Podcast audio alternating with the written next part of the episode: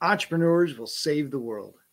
We chat with successful entrepreneurs who share their journey and the lessons learned along the way. The Add Valued Entrepreneurs podcast is edutaining, leaving you with actionable advice to transform your life and create a thriving business that aligns with your values and goals. Our conversations are for entrepreneurs who want more freedom and fulfillment from their work so they can live the life they desire.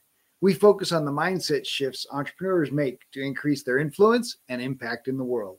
It's time for you to add value. This episode is brought to you by the Add Valued Entrepreneurs podcast. We would love for you to like, share, and leave a review of our show. Subscribe on YouTube. Most importantly, help us spread the word about the great stories being shared on our show.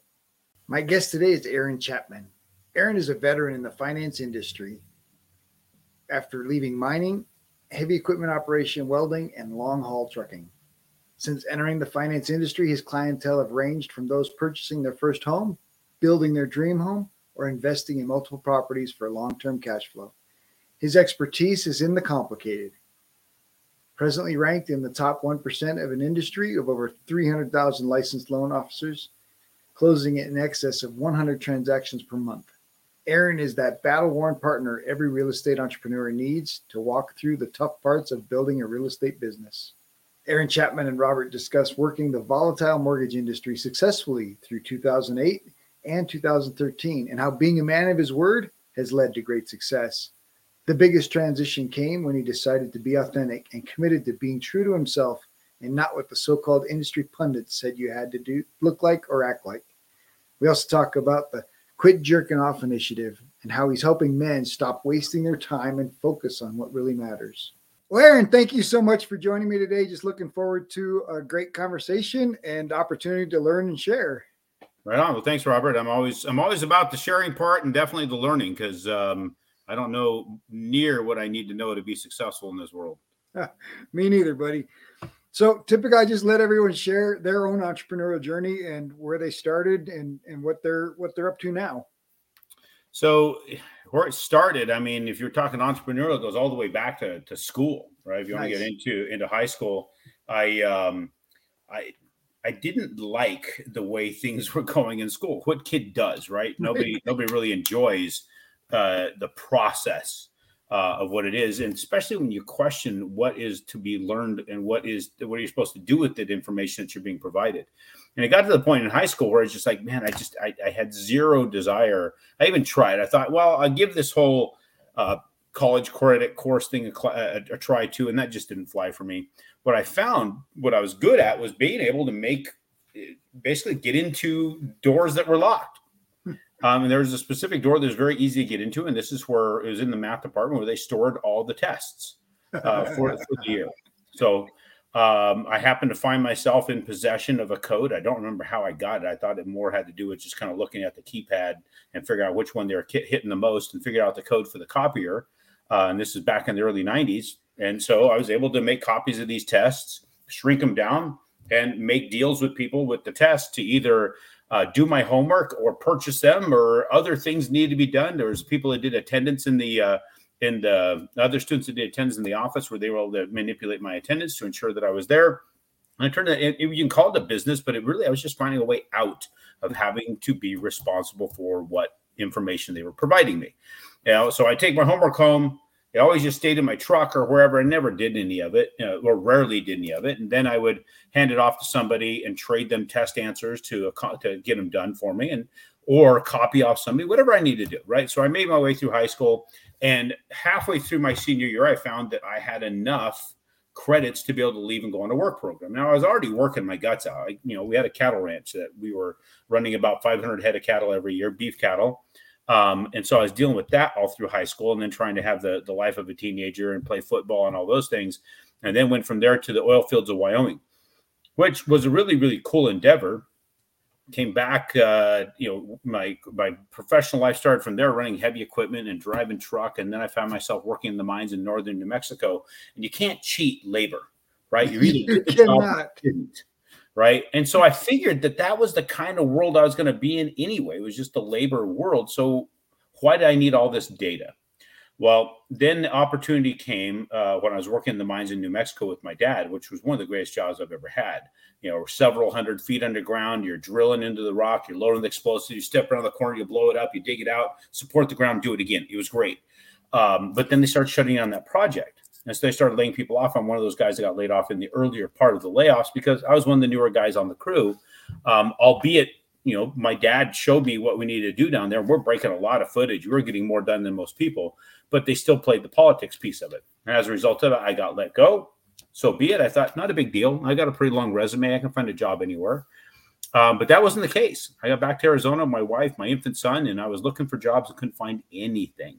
I kept getting these words overqualified for everything I applied for. Even went to the extent of trying to get a $10 an hour truck driving job hauling a landscape rock, right? I figured any, I mean, this is not a job that would be hard to get. I should be able to get this one. They shot me down for overqualified. It's it's interesting how we can be overqualified. Like, how does that even make any sense? Well, it only makes sense now in the form of my business today. And in, in that, you know, if I'm hiring somebody that has too many qualifications, why would they want to stay in the job that I gave them? Right. So which is likely I would not have wanted to stay in the job forever, but I just needed something and I, nothing was happening. I remember driving away from that place, literally a broken man. I needed, as I'm driving away, I wiping tears from my face, heading down the street, heading to a grocery store for diapers because my infant son needed new diapers, and we had uh, we didn't have any money, so I had a, a, a coupon for free diapers. Hmm. So I'm heading to the store. My gas light comes on in my truck.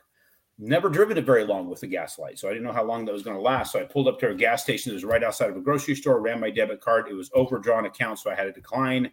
Rifled my truck to find some change, and I started walking that parking lot. Now, back in the early '90s, people still carried change, right? They still drop change. It's you know, and gas wasn't five dollars a gallon like they are today. So I was, it was like 80 some cents a gallon. I was able to find in a short window of time. It felt like a couple hours. I have no how, idea how long I was out there, but found enough change to get a few gallons of gas went into the grocery store, got the diapers that corresponded with the coupon. As I'm walking out, I saw a familiar face.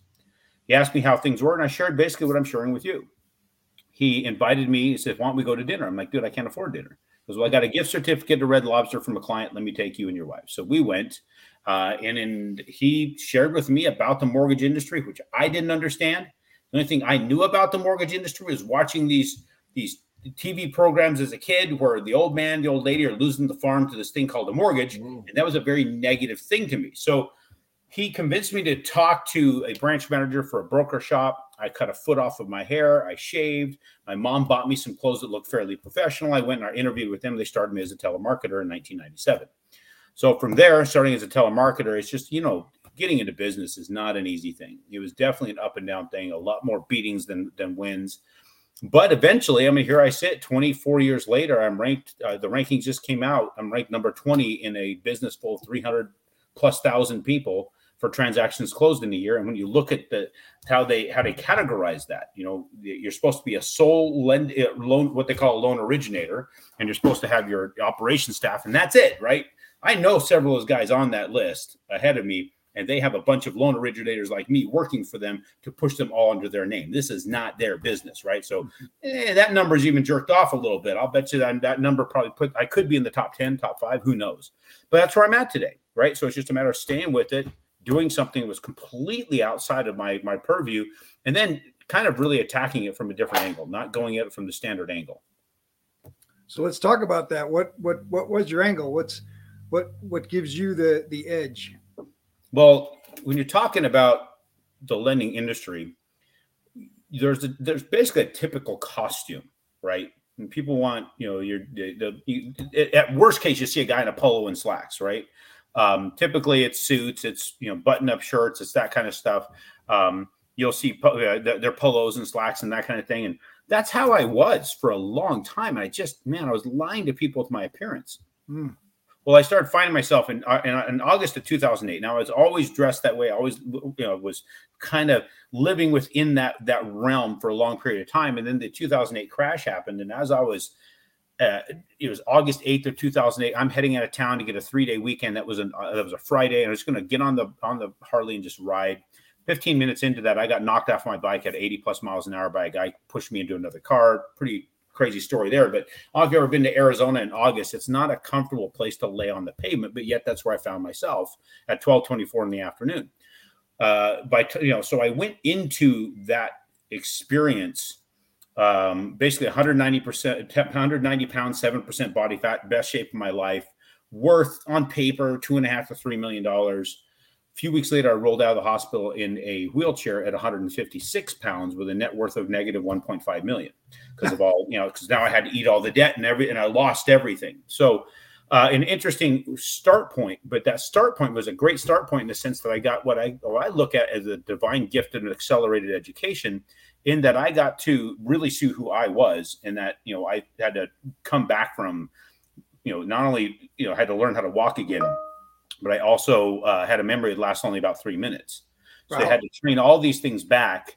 The best thing that came of it is, you know, right here, I couldn't grow a beard. There's a patch missing right here. I always had a goatee, but at that, I woke up with a full beard. I'm like, I ain't trimmed that damn thing till I learned how to walk again.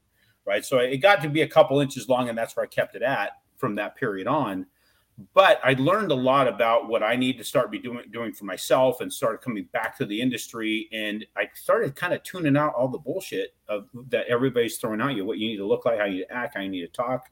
Um, and I started kind of leaning a different direction right? I was always in all black black shirt black slacks that kind of stuff um, black boots. And that was the direction I was going. And then a friend of mine approached me. We were at dinner one night with our spouses. And uh, and he has a large real estate, uh, I mean, a large insurance firm, which is also a wealth management firm here in Arizona. As we're walking down the street, he goes, Hey, dude, I'm going to make you wealthy. I'm like, Cool. I mean, how are we going to do that? He goes, goes, I want you to come aboard my basically my brand. I'm going to get every real estate contact we have in Arizona. They're going to use you goes, but there's one catch. I'm like, well, what's that? Name it. He goes, you got to conform more. I said, well, what does that look like? He goes, you know, shave, you know, buy some suits. He starts telling me what I got to look like. I'm like, you know, change how I talk about this and that. I, you I had to stop and think for a second. You know, I said, dude, I appreciate that. I love you, man, but f you or f that. One of those two words, something like that. It's like I'm, I can't, I can't do that. I can't compromise me. And then I realized I'm already compromising me. I'm already literally trying to straddle this line of conformity and nonconformity all at the same time. So he really forced me to make a decision on which side I was going to get. So I decided, once I'm going this direction. If I'm not going to sail on his yacht right into these very very fruitful waters, and I'm going to go jump on one of the lifeboats and row to row ashore, and I go through the jungle and figure out what I'm going to do. I better just go all in. And so I did. I dumped the slacks, I dumped the button-up shirts, all that stuff. You know, and I um, I actually still have like uh, uh, when I go on stage, and I did for a long time. You know, the black Dickies button-up shirt, jeans, alligator boots, my steel hat, and and my beard just keeps going, right? And that's what you got now. I mean, you, it's it's like I'm going to be. They're going to know when they're done who the hell they just got see, done seeing talking, right? They're not going to ever forget the individual they spoke to, not from the information, but who they saw give the information and that's right. And it was a very, very risky thing to do because you don't step on a stage or introduce yourself as a real estate investment finance expert and not follow the the the dress code, if you will, and just come in with some mediocre bullshit. You better bring it and bring it hard. So I had to really understand a lot more about the process than any other lender to be able to pull this off. And that's what we've done. Nice. Well, I love your authenticity. So I love the fact that you've got your character. I'm hoping that Stihl is, uh, you know, compensating you for constantly wearing their billboard and uh, promoting okay, them. They have yet to do that, and I'm thinking that might happen someday. Who knows? It's up to me to get myself in a position to where it makes them feel that they need to do that. There you, you go. Know, not not quite there yet, but you know, let's just talk about that for a second, right? The reason this goes on my head is because I believe that the the chainsaw is the most elegant and most powerful and most useful tool ever created, right? It's my favorite of all hand tools, but it's also the most dangerous, right? You use it for a split second incorrectly, or you don't give it the proper attention, that some bitch will kill you. So the reason it goes on my head every morning to remind me the most elegant, most powerful, most useful tool ever ever in the history of man is the human mind right? But it's also the most dangerous because if you misuse that for a split second, it just doesn't do damage to you; it does damage to everybody around you. You know, it doesn't. It, it's amazing how much time we have to invest in a relationship or an opportunity or a business or everything, but how small the decision is that destroys all of it. Hmm. Right. So we have to be very, very cautious about how we use that tool. So it's a reminder for me every time it goes on my head. Love it. That's awesome. So you mentioned making that authentic switch, and obviously you you came at it from a place of cost, right? There was a cost for being that guy that's not going to conform and not going to fit in, but there has to be a benefit as well. So what's the benefit of getting to be legitimately authentic, authentically Aaron Chapman? The huge benefit is you get to sort through people really, really, really fast, right? They're either going to pause and say, okay, let me let me see why the hell this guy that looks like that is telling me this or they're going to say, I, I, don't deal with people like that. And literally, they're not going to deal with you anyway. What's really funny, it doesn't matter how you dress, how you act. If they're that type of person, that is a deal that's not yours. Hmm. So I get to sort through them really fast. So there's a lot of time I'm not wasting on people that really I wouldn't get along with anyway. And what's funny is I get along with a lot more people now than I would have otherwise because you're, you're just laying it all on the table. There's an authenticity and an honesty that comes out with that and then you're giving that person the authorization to be authentic and honest with you. No. And when the, and it's amazing how few chameleons I have to deal with anymore. There's still some of them, right? But they're very, very rare. Where before I was dealing with them all the time, constantly. People coming in and playing one game and they flip the game on you towards the very end, and it, it's usually your at your um, your loss, right? I remember it was December 1998, I think it was where I was, I came into the office. If I remember correctly, it was uh, 98. I came into the office on Christmas Day. Hmm. Meet with a guy and his son about refinancing their house. Well, at the time, I was doing two, maybe three transactions a month, right? So that was half of my income right there, right? Uh, in that December. So of course, I went and met with him, right?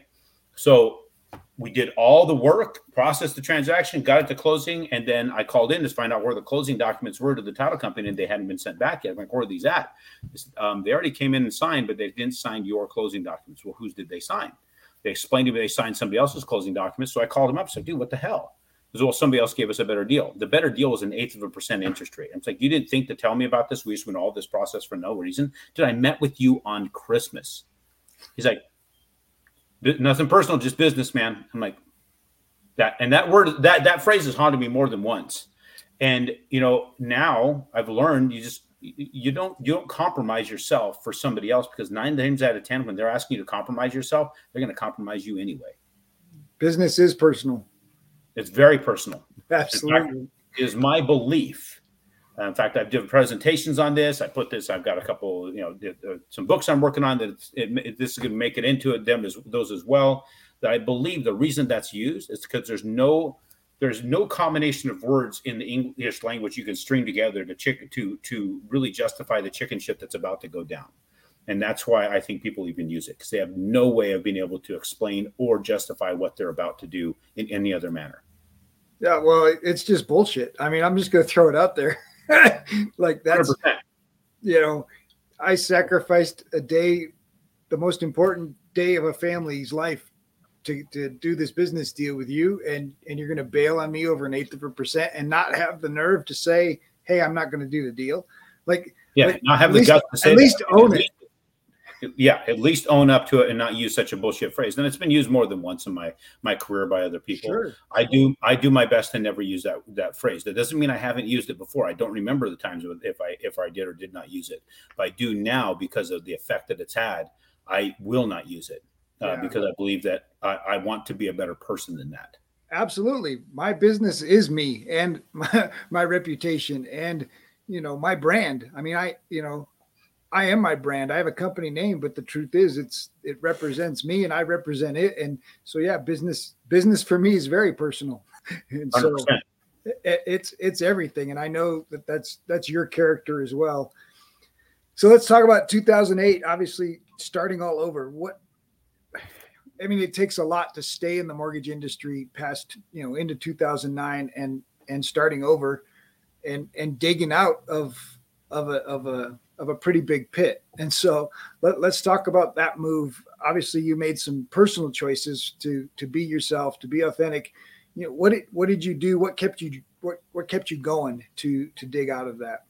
Well, I had to weigh out what options I have, and I believed I didn't have really any. I mean, I go back to the other stuff that I was doing, but those were hurting industries too right? There wasn't an industry that wasn't impacted negatively during that time frame, right?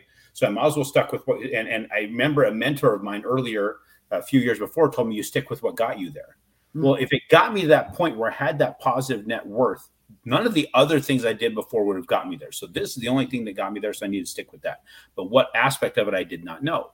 And that was where you know, I was working for Countrywide Home Loans at the time. Phenomenal company. Loved them. I don't, I can't get into the details of what really, really happened there, but I believe all the stuff that we hear about their involvement in the crash is complete bullshit, right?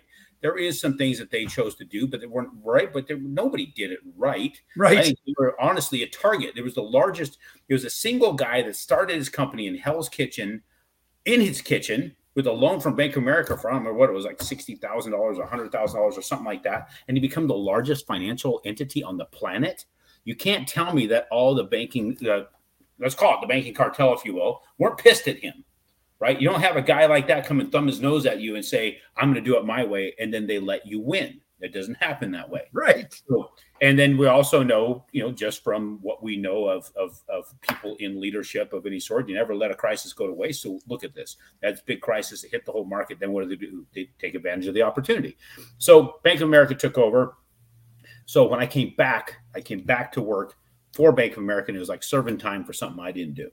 uh, so I found my way out of there, went to another organization, and it just so happened that we I had gotten a new lead for a client that wanted to buy a loan, buy a house using an FHA loan, and the seller had just purchased the house. So there was this thing that they called an FHA flip. I mean, you couldn't buy something that person owned for less than I think 90 days, if I remember correctly, or was it 30 days? I it's a long time.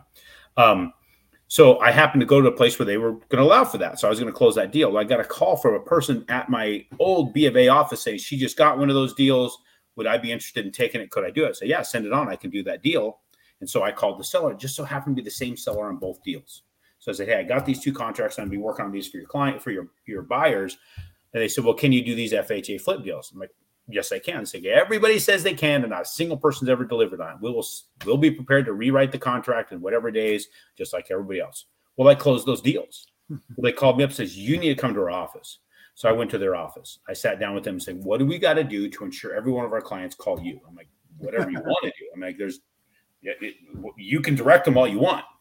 And so we made a deal and they started sending me transactions and then they had investors coming in from all over the country to buy houses from them in the state of Arizona because the prices were so awesome and the rents were so good. And next thing you know, I'm doing all these deals. And then those people moved from Arizona to Indiana, from Indiana to Texas, from Texas to, to Tennessee. And it just kept going, right? And spreading across the country.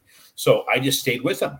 It was not easy. It was a tough, tough business to do. And then I got a processor that I had, you know, she came with me from that place to the next place to the next place. And we kept building our business together. And it was just me and her starting it out. Then we hired another person. I merged my business with somebody else at a, one of my biggest competitors, who, in six months, pulled that bullshit line of nothing personal, just business on me, and decided to separate the partnership because he was going very well. And he thought, wait a minute, this is all in my name. I could take the database. He did that. That guy, nobody hears from him anymore. He completely obliterated his business in the process of playing the nothing personal game, and mine continued to grow.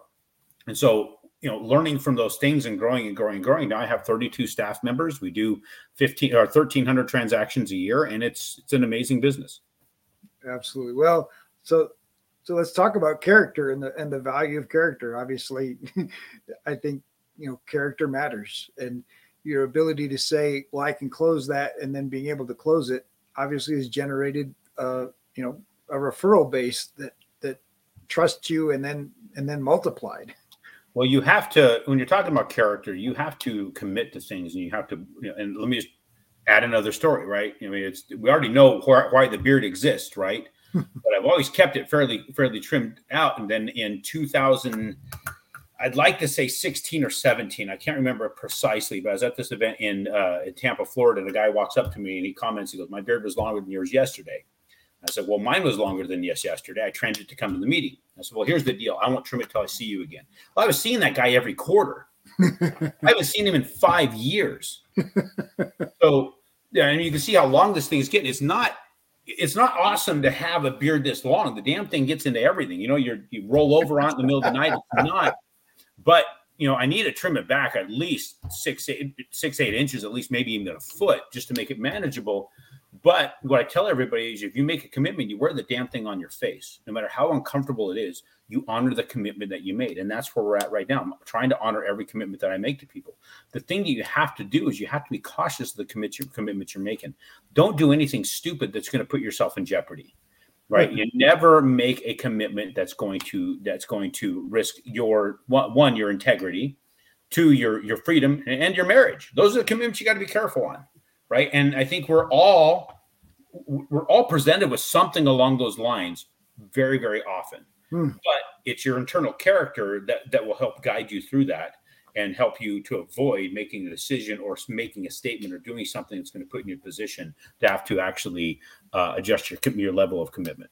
Oh, those are great, great commitments to honor. Um, will we will you be seeing this friend in Tampa or or I'm so hoping sometime the guy moved to I think North or South Carolina. I'm gonna have to just go to his house, stand on the front porch, nice. But I'm so, not going to shave it off at all, right? It's gonna it's now part of the brand. It's still going to have the, I got to have the braid go down at least at least you know the length of my hand. Just not as just not as far as it gets in the soup, right? Well, I mean, as it is right now, dude, I put my put my belt on the damn thing. I, I got to pull it away so it doesn't get caught up in the buckle. It's that, that, that maddening. That's awesome. We will be right back after this short break.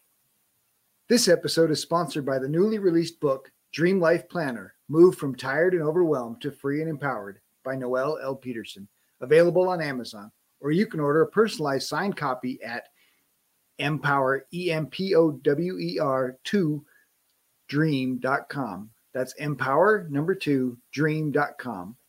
If you enjoy the show, please like and subscribe, leave a review, tell your friends. Welcome back. Let's get back to more greatness. We know where those boundaries are. A person can feel it, right? You can you can be standing in a situation having a conversation. It's pretty easy to determine that there's a boundary getting stepped across. So you have to know where those are, and you have to decide whether or not you're willing to step across it. And it, I think a person needs to uh, need to needs to set that up well in advance, um, very very well in advance. You also need to be working on whatever it is that you need to have a commitment towards. You've got to be working on actively building up that um, that alignment, right? Whether it's your marriage, let's let's just say it's your marriage. You, if if if you're not working on that. You're not fostering a marriage. You're not communicating within the marriage. You're not you're not trying to make that a priority in your life. Then why would you ever even have a boundary hmm. right? Um i think that's one of the big problems that we have in in most people's marriages and um, mine included. You know 2004 we had a, a major issue within it. Um, we split up in 2004 for a year and it's because we allowed certain things to happen because our communication skills sucked. I look at I look at your a, a marriage like a, a pitcher full of water. You can consume a pitcher of water every single day, but it comes a point if you're not consuming enough, that thing's going to overfill, and it's going to continue to keep overfilling. And it ain't going to be long. You're going to be swimming in a lake. You have to actually exit the lake to deal with all the damn to deal with it and let it dry up. And that's where we were at. Was it right? I can't say that it was right, but was it wrong? I can't say it was wrong either because it benefited us significantly um, to go through that experience. But I wish we didn't have to go through that experience. Yeah, but life is nothing but experience. You've got to take it on the chin quite often to know where where things work and where it doesn't. It's true. But but the truth is, if you're not working on on the relationship, you're not honoring the commitment before the temptation happens, before the boundary comes up. When the boundary comes up, you, you're going to say, "Well, that boundary doesn't matter because because the whole you know this whole thing back there there's whatever i don't even i don't even know what's there right? Yeah you don't yeah you don't even know what you're committing what your boundary is related to if you don't have anything that you're working on. And and the funny thing when you're working on it you get to the boundary and you're like well i'm not going over there that's dangerous i i recognize that right away. Exactly. Yeah so it makes a makes a huge difference to to know what matters in your life and be committed to taking care of it. Yeah and the more you care for it the more the more you actually care for it absolutely. There's there's great great value in that. So um, when you and i met one of the things that uh, appealed to me was the water bottle on your table. And uh, it it uh, you know it said quit jerking off. And so now you're part of the quit jerking off initiative. I think you're the founder creator. Um, let, us talk about the ideas that that brought that about. So i was on a um, phone call with a friend of mine. Uh, he's a he was selling real estate out in Chicago. Good good guy. In fact, I need to reach out to him, talk to him in a while. And in our conversation, he had said to me that he was just got back from a from awesome event, really great speakers. And I said, "Well, tell me who is the best speaker." he paused for a minute. He goes, "Well, it's got to be this guy that was talking about his business. He took it from you know revenue of right around a quarter million dollars a year, what he was making to now he's making over two million a year." And as he was explaining to people how to do the business, kept going over processes and systems and everything, and the people kept asking, you know, basically what what was what was that made him successful, and he was taking it as you know what was my process, was my system, until finally somebody said, "Dude, tell us what was the catalyst? You know, what was the where was that where, where was the switch? What happened in your life?" He goes, "Well." Because you guys, we're all adults. You guys really want to know, and so the you know, crowd said, "Sure." So he said, I quit, I quit masturbating, is what he said. Uh, and they're like, and of course, you know, everybody's got to like gasp a little bit, like, what? you, you did what? And he said he found himself in a situation where the guy was investing hours a day into this because of his addiction to porn. I'm like, what's well, got that's that's insanity. I can't believe that that is the case. And one, kudos to the guy having the balls to be able to say that, right? Uh, but I had to I had to look into this the best I could, and I did some research and I found Chris Rock, you know, on his um, one of his uh, uh, Netflix specials called Tamborine. He admitted to the same thing. You know, lost his his his his family, right? His his relationship with his wife and you know the kids and all stuff due to addiction to porn. Mm-hmm. And it became and he started describing how how how uh, how deep this addiction was. Then you do some further researching you find that um, some of the the websites dedicated to pornography are very very proud about their statistics. Hmm. Uh, one in particular, which is one of the larger ones, uh, would claimed over six billion hours a year is logged on their website. Well, when you look back on that, that's thousands of centuries of time that we waste as a species on something like this. So that's where that came from because when I'm realizing how much time we as a species waste on something of zero value, that I decided that this is, you know, this is something that we need to be able to get behind and start telling everybody you need to quit this shit. Now, and, and, and it's also figurative. It's not just the literal sense. Now, a lot in the literal sense, but a lot of it in the figurative sense too, that don't do anything of zero value. Quit wasting mm. time on those things, especially things that completely rewire your brain. Now, I don't know how, how familiar you are with Dr. Joe Dispenza, but if you, if you search for his TEDx Tacoma talk, right? He did a, did a uh, talk in uh, Tacoma, Washington. It was a TEDx where he talks about the neurons in the brain and how when you get that new idea, it's one neuron connecting with another neuron. But you have old wiring that will talk you out of what you're doing and you will lose that new connection. Therefore, you'll forget what you were even thinking. But if you foster that new connection, you can literally get that old wiring to go away. The problem when he basically, so he's explaining the physiological effects of thought well, now when you got people that are so wrapped up in something that's so detrimental as pornography, where does your thoughts always lead to? You're wiring all this in for hours every day. And now you're completely losing time and energy and, and thought process. And it's it's it's completely debilitating a person to be from being productive. So that's part of where that came from. The rest is, you know, trying to take that philosophy and then apply it towards giving people information to work off of. So we get together with people, and we haven't done as much as we should have this year because it's just been, me and my partners are scattered all over the place. And so we were getting together with people that have a great story. We take them rock crawling or shooting or hunting or something of that kind of uh, nature. And after a day of goofing off, we get around the campfire and we'd have that conversation with them that talks about what was the worst thing that ever happened in their life that actually made them successful because successful is based upon uh, coming back from the beating, not necessarily success always going to be just pull, you know, hitting the the, the triple sevens on the uh, on the slot machine every time you walk in the door. It doesn't happen that way, right? Success comes after a beating. And it happens that way all the time. I don't. I very rarely I talk to anybody whose their success is not founded uh, on a uh, on a basis of, a, of an ass whooping somewhere. there's a, there's a lot of truth to that, right? We it, the person that hasn't struggled or, or, like the people that talk about being married and not having an argument with their wife. Like you don't have a very good relationship with your wife. Right? Because yeah, I, I, going through the and we're the ones that don't actually go fight things out but we definitely disagree. And it's it's more of a it's more of a silent situation in our world where we disagree uh, either way but there's there's clearly something that that stimulates growth for one or the other person right? To that, that you get through that struggle and on the other side you have you have a stronger relationship and better communication or better tools. Um, so that's that's so important. I, I, really like i mean obviously it's in your character to face stuff head on. And so i i, I like that you not only addressing the pornography um, issue head on but also just just the whole, you know, what other bullshit are you doing in your life that that's not adding value? And and and let's let's dig all that stuff out and let's do something that makes a difference in the world and increase your impact in the world. And so, and I love that you tie it to outdoor stuff. I'm a Colorado guy, so love all those, you know, gun collection in the house and four wheel drives in the garage and and uh, definitely campfires have been a big part of of my growth and and best time to tell stories is is around the campfire and so love that you're doing that with men and taking men and and really getting them giving them a chance to get to another level right yeah share share your story and let's let's level up well the right? stuff we're doing is not stuff that's not been done right we're doing shit that everybody used to do for for eons. Right. Except in the last couple generations, and all of a sudden it's dying out. And it's amazing to me how few people. I mean, I just happened to be where was I at? I was took my entire team this last week to uh, to Vegas, and we went out to a place called uh, uh, Adrenaline Mountain, where they're shooting guns and blowing stuff up, and you know, crushing cars with heavy equipment and driving monster trucks. And I was amazed at how many how many of them never even picked up a firearm. I'm like, this was normal life. I mean, I had one given to me when I was eight years old right? I well, around shooting everything at eight. yeah.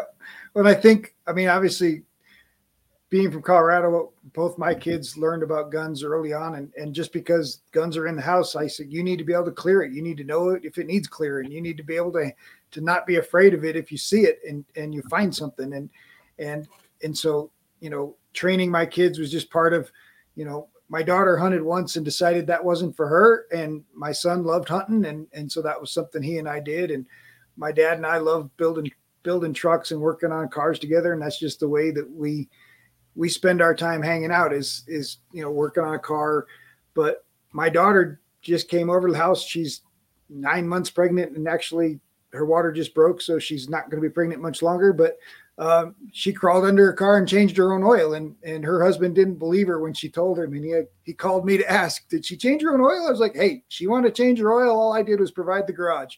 Not yeah. not my problem. With if she wanted help, she'd ask for it. She's she's a she's an adult and and but she's you know I wasn't I was raised to, do some of those things independently and wanted to make sure my kids you know my kids had that experience of you know the values and things you can do without getting stuck on television. And so we've been able to travel and my kids well they grew up in south america first of all and then they've both been to africa and, and had opportunities that a lot of kids just just wouldn't have. Yeah which you know and again very very rare things hell just change your own oil is, is something most kids don't have the opportunity or the understanding and how it's amazing how many adults don't don't understand that anymore I so, can't even change uh, it amazes me the number of cars I see on the side of the road and all they've got is a flat tire. Yeah. Like you you abandon your car on the side of the road because of a flat tire. Like that's a that's a 10 minute, 15 minute job. Like get her done and get back to where you're going. What that is, that's not a that's not a hindrance nor is it a roadblock. It's a straight up inconvenience. Right, right. Well, and and for me, I was always taught I should be able to change my tire and still make it to the to work on time. So my dad always got to work 30 minutes early because he planned to have a flat tire every day. So that's just the work ethic that that he had. A tire wasn't an excuse. And for me, I always learned, you know, not only is a flat tire not an excuse, it's just a thing. It just yeah. happens. So that affected that 10 minutes of time. I'm not going to let a flat tire impact the rest of my day or the rest of my life, which I think a lot of people, uh, victims, right? They everything's an excuse for not getting it done. Well, and and when you do have an excuse, it definitely allows a person the opportunity to not be um, accountable for hmm. anything. Mm. And when we when we fail to, to, account for anything, then it's never our fault. Then we never have to be hard on ourselves. You know, and part of the things that I believe that we we suffer through is life is a battle, and we don't, and often we don't have the guts to go in and go into battle because the person we're battling most is ourselves. And the, the, the, toughest battle we have is how do you work or how do you overcome somebody that knows all your weaknesses? How do you overcome something that's already going to convince you to stay put, to convince you that you're not capable of that, to convince you to you know go ahead and hit the snooze button and don't get get up and do that. You don't need to work out today. Let's do it tomorrow. um, you know what it is you can talk yourself into doing, and you do it all the time. Well, the thing is, we fail at is we don't understand what our capabilities are. We don't understand our strengths. We don't know what we're really capable of doing because we've never tested ourselves to that extent. So that's where I think that taking the beatings that we do forces us to become so much better when you actually step up and, and move forward because you start to realize a little bit more of your capabilities. Um, and that's one of the reasons I believe that taking an ass whooping is probably the best thing a person ever can do because then you at least have a small glimpse of your what you're capable of doing and you can talk yourself out of that that extra donut or whatever later on because listen, I, I, I overcame this. So I can overcome that little kind of thing. Um, and not until you face your own mortality you have I you have that strength to do that. Um, so I think it's it's it's important for us to face our own mortality. I've just faced it too damn many times. well, and I and I think just you know challenging ourselves with with new experiences. I think that not only does that you know rewire the brain, it gives it gives the brain opportunities to realize, hey, this new thing didn't kill me, right? And so yeah. you know outdoor adventures and even fun adventures, right? Like four wheeling and hunting and shooting and doing some of those things are you don't have to be it doesn't have to be a near death experience to to give your brain the opportunity to realize oh there are some pretty cool things out here and i can experience things and, and do things differently. Um, and and and yeah obviously get crawling up from an ass whooping can, can make a huge difference and i think the perseverance that requires is i mean it, it changes a person's character right? It, it it helps you realize that you know what, cold calling is not going to kill me because that that really did almost kill me. Yep. So cold calling just means, oh, I'm going to be embarrassed or something, right? Well, it, it, exactly, and you learn a little bit more about about yourself in that too. But I think that um, that uh, something you just said there when it comes to taking that ass whooping and moving forward what we realize, what I think we fail to realize is that the beating's coming whether we like wanted to or not. So I'm one of those type of guys. I get up at 4:30 in the morning because I believe that there's this big ominous foot that's out there trying to kick all our asses all day long, and it gets up at about 7:30. Right? So nice. the person who wakes up at 70, 40, 745 to, to scream to work by 8 a.m. is already getting their ass kicked, right? They're already taking that beating. But if you're up at 4:30, well in advance of the foot, you can actually get a lot of things done and be so far ahead of it. Now, it mm. doesn't mean it's not going to still catch you. On occasion, we do get caught and we get kicked in the ass, but it propels you forward a little bit. Now, if you bounce and you get back up and keep moving, you'll find that you're a lot further ahead of the foot than you were before, and you're literally ahead of other people. It's when you lay there and lick your wounds that the rest of everybody passes you and you're now behind you got that foot kicking you again. You can't just lay there and let and let that beating settle settle into the point where the beating continues. It's kind of like watching a toddler running into a running into a coffee table, right? they run into a coffee table, they just start crying and they literally are bouncing off of everything at that point. You got to pause. You got to turn. You got to get away from the objects that are going to cause you problems. It doesn't happen when you're just sitting there, just continually taking a beating, all because you won't pause and think. And that's that's life in general for people.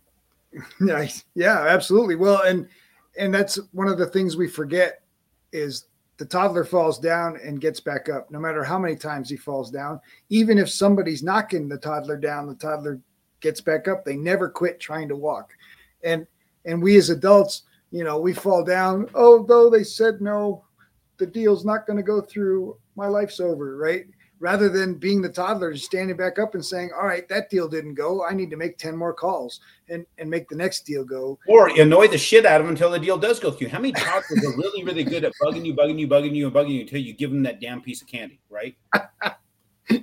My son is great at that. I mean, he gets he gets something in his head. I mean, he's 25 years old, and the kid literally when I say he's a kid, he's a man now, but he'll ask me something, and say, "Hey, I, I can't I can't deal with that right now. I got to deal with that later." So in his mind, later is five minutes. Five minutes, dude. But I, later for me is next week. That's how he thinks. He does not stop until he gets where he wants to go. I love it. That's that's pretty sweet. All right, one of the things that you're really really big on is is enthusiasm and and building up enthusiasm in men and and so where where did that where does that come from and and how do you, I mean, you've got a group of guys, right? That because you're telling me about something I don't consciously work on. well, I think I think just part of the the initiative of recreation with intention is based on on enthusiasm and commitment Um, well, there's enthusiasm and commitment. I, I, guess you could say it's enthusiastic or something, but it's and it's a commitment to these things. But it's also, dude, I get to do all the crap I love doing. I get to write off of my taxes. Who's not enthused about that? well, that's that's definitely something to be enthusiastic about. Hell yeah! I mean, I got equipment, jeeps, guns, all kinds of stuff that's all centered around this this this show, this YouTube show. And is it doing well? Hell no, it's not. It's doing okay. I mean, I got 500 some followers, big deal, right? You've got um, I've got a few that have been watched several thousand times, but that's it. For the most part, it's not getting the traction that one would want to justify this. But I get to do really cool crap. I get to justify having a cameraman on site to document all the cool shit that we just did. I get to buy a lot of cool stuff, that uh, gear that I'm going to use anyway. So it's awesome. I love it. I love it. Obviously, so you've created the initiative because you care about other men. What other ways? Obviously, you've built a big financial business with your, your mortgage. Um, what ways has contribution been a part of your business journey? Well, a couple things, right? So one is contributing to the client themselves. It's spending the time, the energy, and and really getting deep into where they benefit as a real estate investor, um, and not just making it about getting the loan done. It's about making them conscious about where the wealth is created in that, and then uh, and then illuminating that, and then providing tools for them to be able to do that, and being there to guide them through that to ensure their success. I, I, I talked to him a lot about who made the most money during the gold rush, and they come to find out it was the guys who sold the picks and shovels. Right. But the thing about those guys, they gave a damn where they were sinking the, the pick and shovel into the ground. They didn't care because they just wanted to sell the pick and the shovel. Me, I care heavily about where they put those in the ground because if they don't find gold, they become gardening tools, and nobody becomes wealthy gardening, right? But what you do become wealthy is turning them from only from pick and shovel into more picks, more shovels, personnel, trucks, equipment, and hopefully a freaking train. If they need all that to hold all their gold and they come to me for it, we both become wealthy. So that's the goal that I have for everybody. Secondly, it's you know, um, you know who Eddie Wilson is. He likes to he likes to call himself a cause capitalist, and that hit me pretty hard when he said that. That you can't ever sustain a business or sustain growth unless you have a reason behind it, more so than making money. So, not only is it the client, the referral source that I'm very, very, very uh, conscious of them and making sure that they're benefiting from doing business with us. I had asked of me one time, you know, Sean Finnegan, he asked me what drives me to keep doing better and better all the time with my business.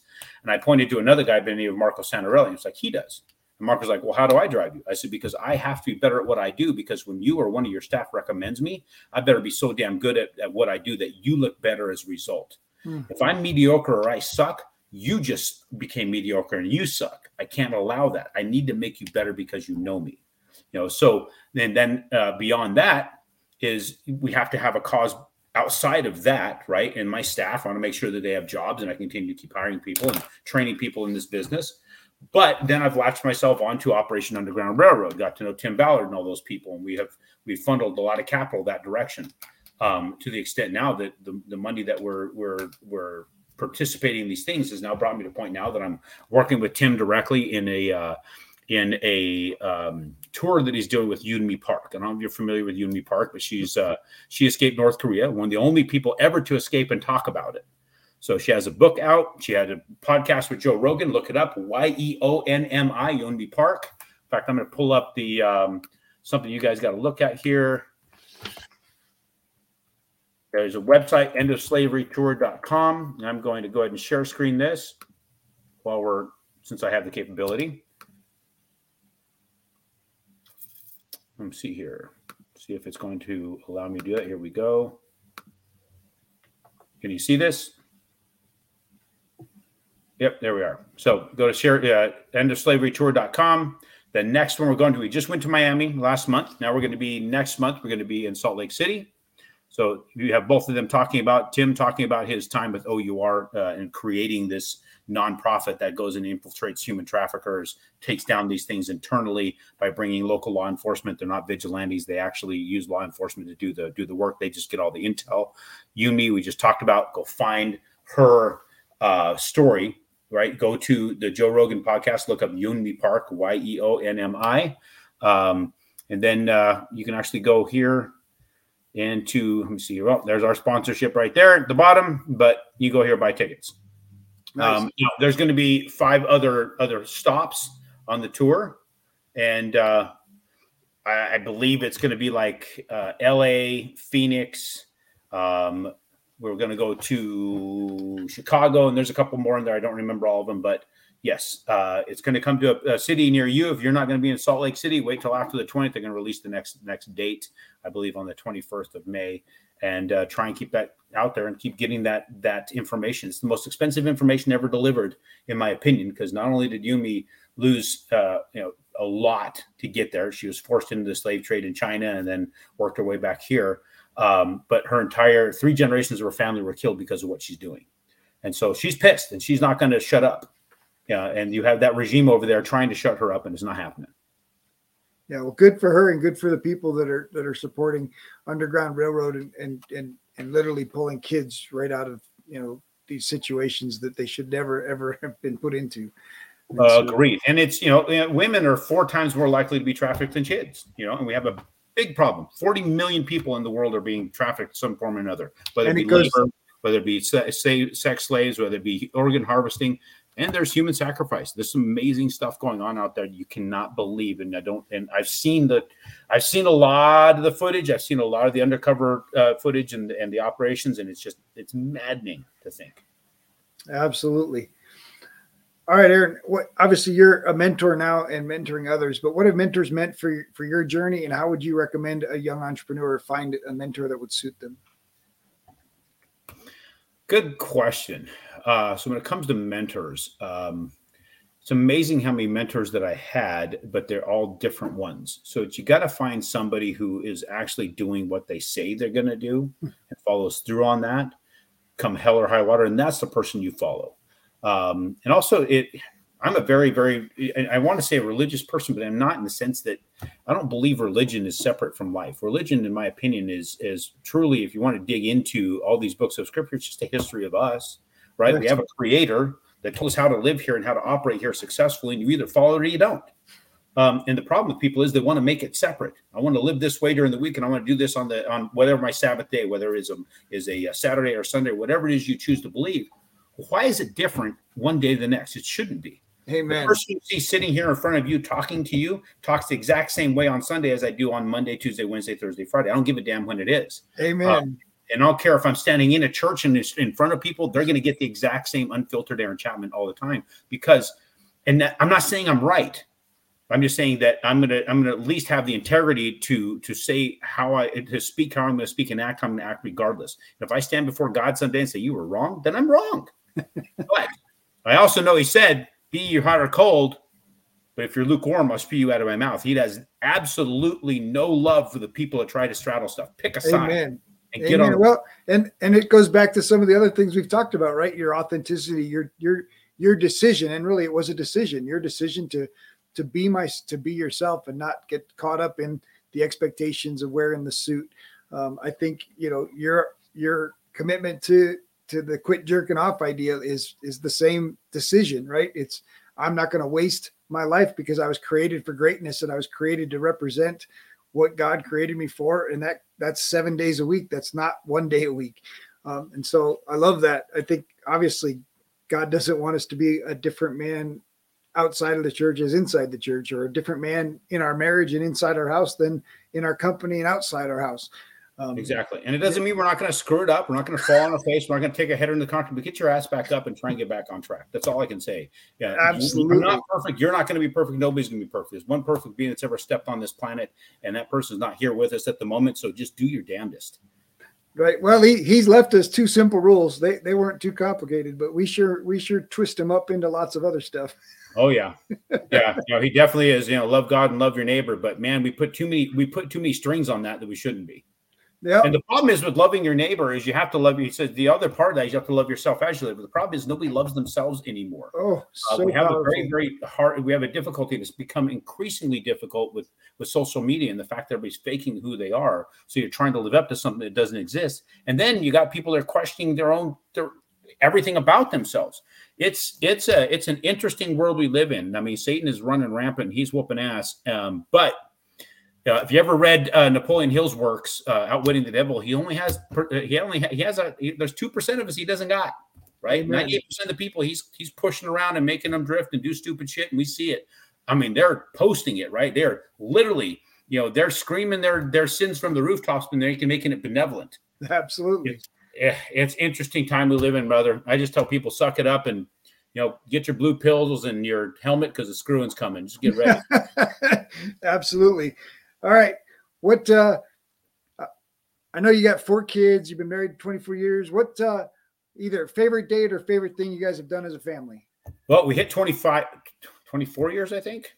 So 24 years. Uh, favorite thing to do as a family. Um, well, it used to be we'd you know, go out camping and stuff together, but but now we have uh, um, you know in-laws, and it's difficult to get everybody together. They all have jobs, and and uh, getting ready to have my first grandkid here in a few Woo! months. It's um, you know, the, just the favorite times is really just the quiet times with them. Um, yeah, there was a there was a window of time there that I was able to take a, a member, one of my kids, a week to breakfast, and it kind of died off, and that's my fault. I need to get better at that and go back to that. Did it for months. And it was before my my third do- uh, my third kid, my second daughter, got married and moved away. So I was trying to take that time at least once a week to have breakfast with one of them. Um, I need to get back to that and ensure that we have breakfast together and keep building that up.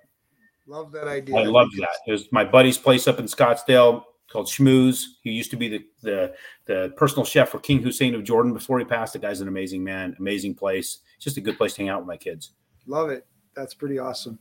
All right, man. What's uh what's the big dream? Hell, I don't know, man. When I go to the grave, I'm coming in hot. So there's really no uh there's no there's no end that I'm looking for. Um, business wise, I'm shooting for 5,000 transactions a year just because I have so that that's that more people I get to influence and have have time with and be able to build up more business with. But really, the big dream is to be able to stand in front of God someday and say, "Yeah, I I, I did my best." Well that's done. It. That's it. Just be able to get get that that him be able to say, "Well done," and then um, if I if and, and, that's the only goal I have. Outside of that, this this this world doesn't mean anything to me other than the relationships. I think we take two things with us: relationships and experience. And as long as both of those are good, and I can stand before my maker and, and report on those, and I've got people around me to to at least testify in my behalf um, rather than against me, then I think that uh, it was all worth it. Absolutely, Aaron you spent the hour with an entrepreneur. Now you've uh, had a chance to to share some coffee, share some wisdom, but you want to leave them with Aaron's words of wisdom. What would you share? Quit jerking off, people. Find something where there's some value that you need to add, not just to to the world, but to yourself, mm-hmm. and just start and just start doing the daily disciplines to take that on. Just one moment at a time. Quit trying to make this big goal you have in, for, in front of you. I understand we got to have something, right? You got to have that big goal, but you need to just get to work um, you do have the capability, and I, I, would say that you need to spend some time with God and get and, and discuss those mountains you got to move, but don't get pissed off when He just hands you a shovel. Get out there and get it. Amen. Aaron, thank you so much for taking the time today. I appreciate you. What a great conversation. I learned so much. I'm inspired, and I just look forward to collaborating. Thanks for the time, buddy. I appreciate you, man. If you enjoyed the show, please like, subscribe, or leave a review. We have a free gift for you at addvaluemindset.com. That's addvaluemindset.com. We've collected some of the best mindset secrets shared by successful entrepreneurs on our podcast, and we want to give them to you for free. addvaluemindset.com. In our next episode, Scott Smith and I have a wonderful conversation about the power of media and marketing to propel your message. Scott goes live on multiple platforms to promote his message and continues to use podcasts and livecasts to help others grow. He is an expert in creating authority and community.